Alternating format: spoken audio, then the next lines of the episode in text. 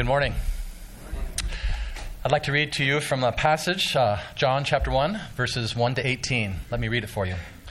In the beginning was the Word, and the Word was with God, and the Word was God. All things came into being through him, and without him not one thing came into being. What has come into being in him was life, and the life was the light of all people. The light shines in the darkness, and the darkness did not overcome it. There was a man sent from God whose name was John. He came as a witness to testify to the light, so that all might believe through him. He was in the world, and the world came into being through him, yet the world did not know him. He came to what was his own, and his people did not accept him.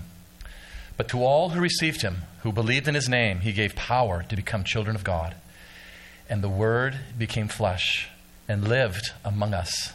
And we have seen his glory, the glory as of a Father's only Son, full of grace and truth. John testified to him and cried out, This was he of whom I said, He who comes after me ranks ahead of me, because he was before me. From his fullness we have all received grace upon grace. No one has ever seen God. It is God, the only Son, who is close to the Father's heart, who has made him known. Let's bow our heads and pray. Jesus, we thank you for this passage. You inspired the Apostle John to write for us. The truths that we see in this passage inspire us, Jesus. You were willing to leave heaven, you were willing to live among us. We cannot fully understand the cost that that entailed, and yet we can be grateful. We pray that you would speak to us this morning. Speak to us through this, through this passage. Change us. May we become more like you, Jesus. We pray this in your name. Amen. I Heard a story of a farmer who could not understand the meaning of Christmas. One Christmas, his wife went to a Christmas service, but he decided to stay home. And he heard a sound at the window. He went to investigate, and he saw a flock of sparrows that were trying to get into his house and were hitting the glass window. You see, outside was bitterly cold, inside was very warm. And so he had pity on these sparrows. He got on his big overcoat, went outside, he opened up the barn door, and he went out and he tried to encourage, try to shoo the birds into the barn where it was warm. But the birds didn't understand, and they ran away, uh, they flew away uh, afraid. He even tried his voice, crying out, saying, Out here it's cold, it's bitter. Come inside where it's warm and it's safe. But the birds didn't understand him and flew away. And the man thought, if I could only become a sparrow, and if I could fly among them and speak their language, then I could tell them that it was safe in the barn. Suddenly, the Holy Spirit inspired him and gave him this thought This is the meaning of Christmas. That Jesus was in the house, in the warm and cozy home, and that we were like sparrows outside the home, in the bitter cold, trying to get into the warm house. And so Jesus came out of the home, and Jesus opened up the barn, and Jesus invited us to come into the barn where it was warm and safe, and yet we could not understand him. And so Jesus became a sparrow and flew among us and told us that it was safe, told us that we could go into the barn with him the man realized this was the meaning of Christmas that Jesus left heaven to come and live among us. How does John describe it? In verse, in verse, verse 14, John says, The Word became flesh and lived among us. I love how Eugene Peterson, in his book The Message, I love how he translated, translates it. He says, The Word became flesh and blood and moved into the neighborhood. Moved into our neighborhood. I have three little kids, and a few years ago they loved to watch Mr. Rogers. What's Mr. Rogers' most famous phrase? Won't you be my neighbor? that was quite a few years ago, but isn't that what Jesus has done for us? In Christmas, Jesus left heaven and moved into our neighborhood and became a neighbor for us. Can you imagine the cost? Imagine with me what heaven is like perfect environment He's with his Father. He's with the Old Testament saints, with the angels all around. And he's willing to leave this perfect environment and move into our dark and painful world where there are mosquitoes, where there is suffering and pain. He was willing to move and live among us. That's what Christmas is all about. Jesus becoming a sparrow, flying among us, calling us into the barn. Why was Jesus willing to do that? Why was he willing to do that? I think in the context we see some powerful reasons. One reason is that uh, one reason is found in uh, ch- uh, verse number three. All things came into being through him. You see, Jesus is the creator God. He created the universe, He created our earth, He created us. And we are His workmanship, we are His masterpiece. He loves us, He is proud of us. He wants to have a relationship with us because He's our creator. Have you ever made anything that you're very proud of? That, that, that, you, that belongs to you?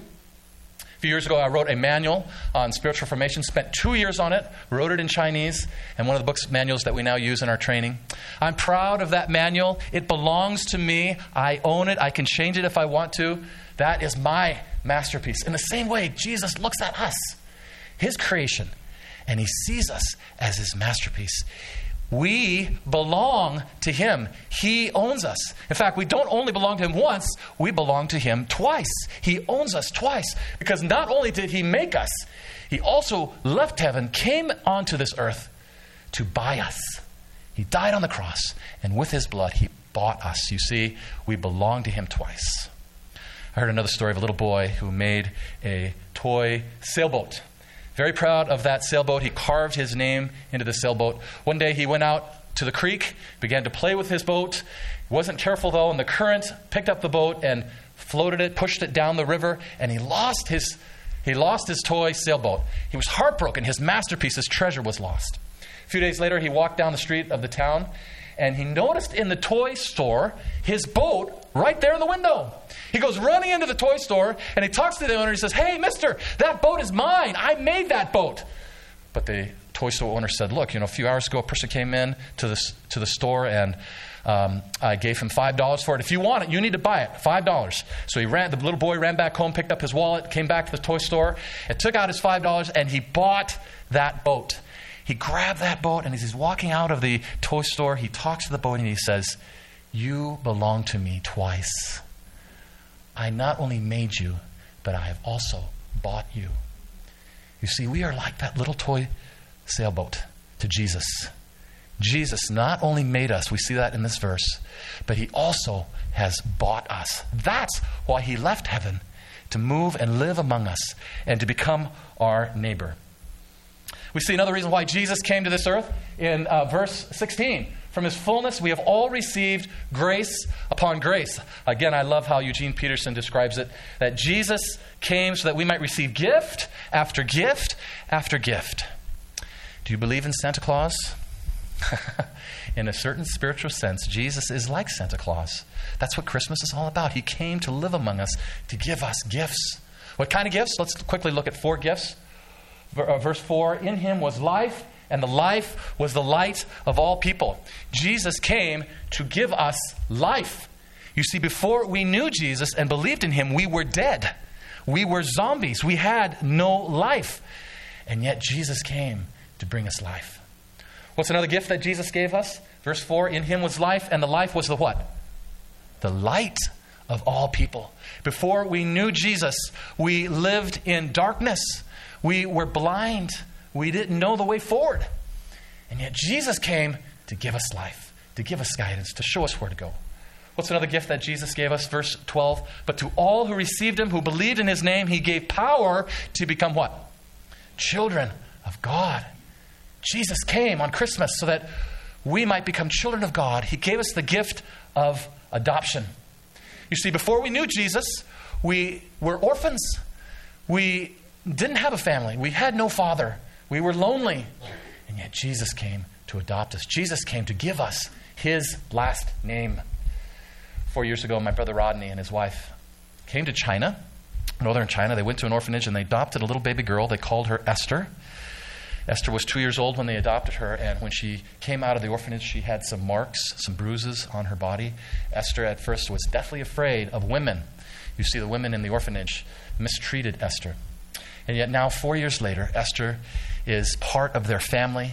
She's healthy, she is growing, she is thriving.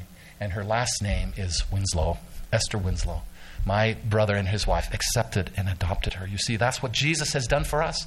That's what Christmas is all about. Jesus came to the orphanage where we were orphans, no family, no father. And he came and he adopted us. And he gave us his last name. Last gift I'd like to highlight for you is found in verse 18. It is God, the only Son, who is close to the Father's heart, who has made him known. Jesus gave us the gift of knowing God. Before Jesus came, we had no idea what God was like. And yet, God is not far away. God is not distant. Jesus showed us what God is like. Are you grateful this Christmas season? Are you grateful for the gift of life? Are you grateful for the gift of light? Are you grateful for the gift of adoption? Are you grateful that we can finally know God as our Father? You see, that's why Jesus left heaven and came to earth to be, live among us and to be our neighbor. What about you? Are you willing to leave your heaven? Are you willing to leave your comfort zone, the place where you are comfortable with, the place where you are safe? Are you willing to leave that and go and be a neighbor to the person across the street from you? Are you willing to do that? You see, there are people all around us who are dead.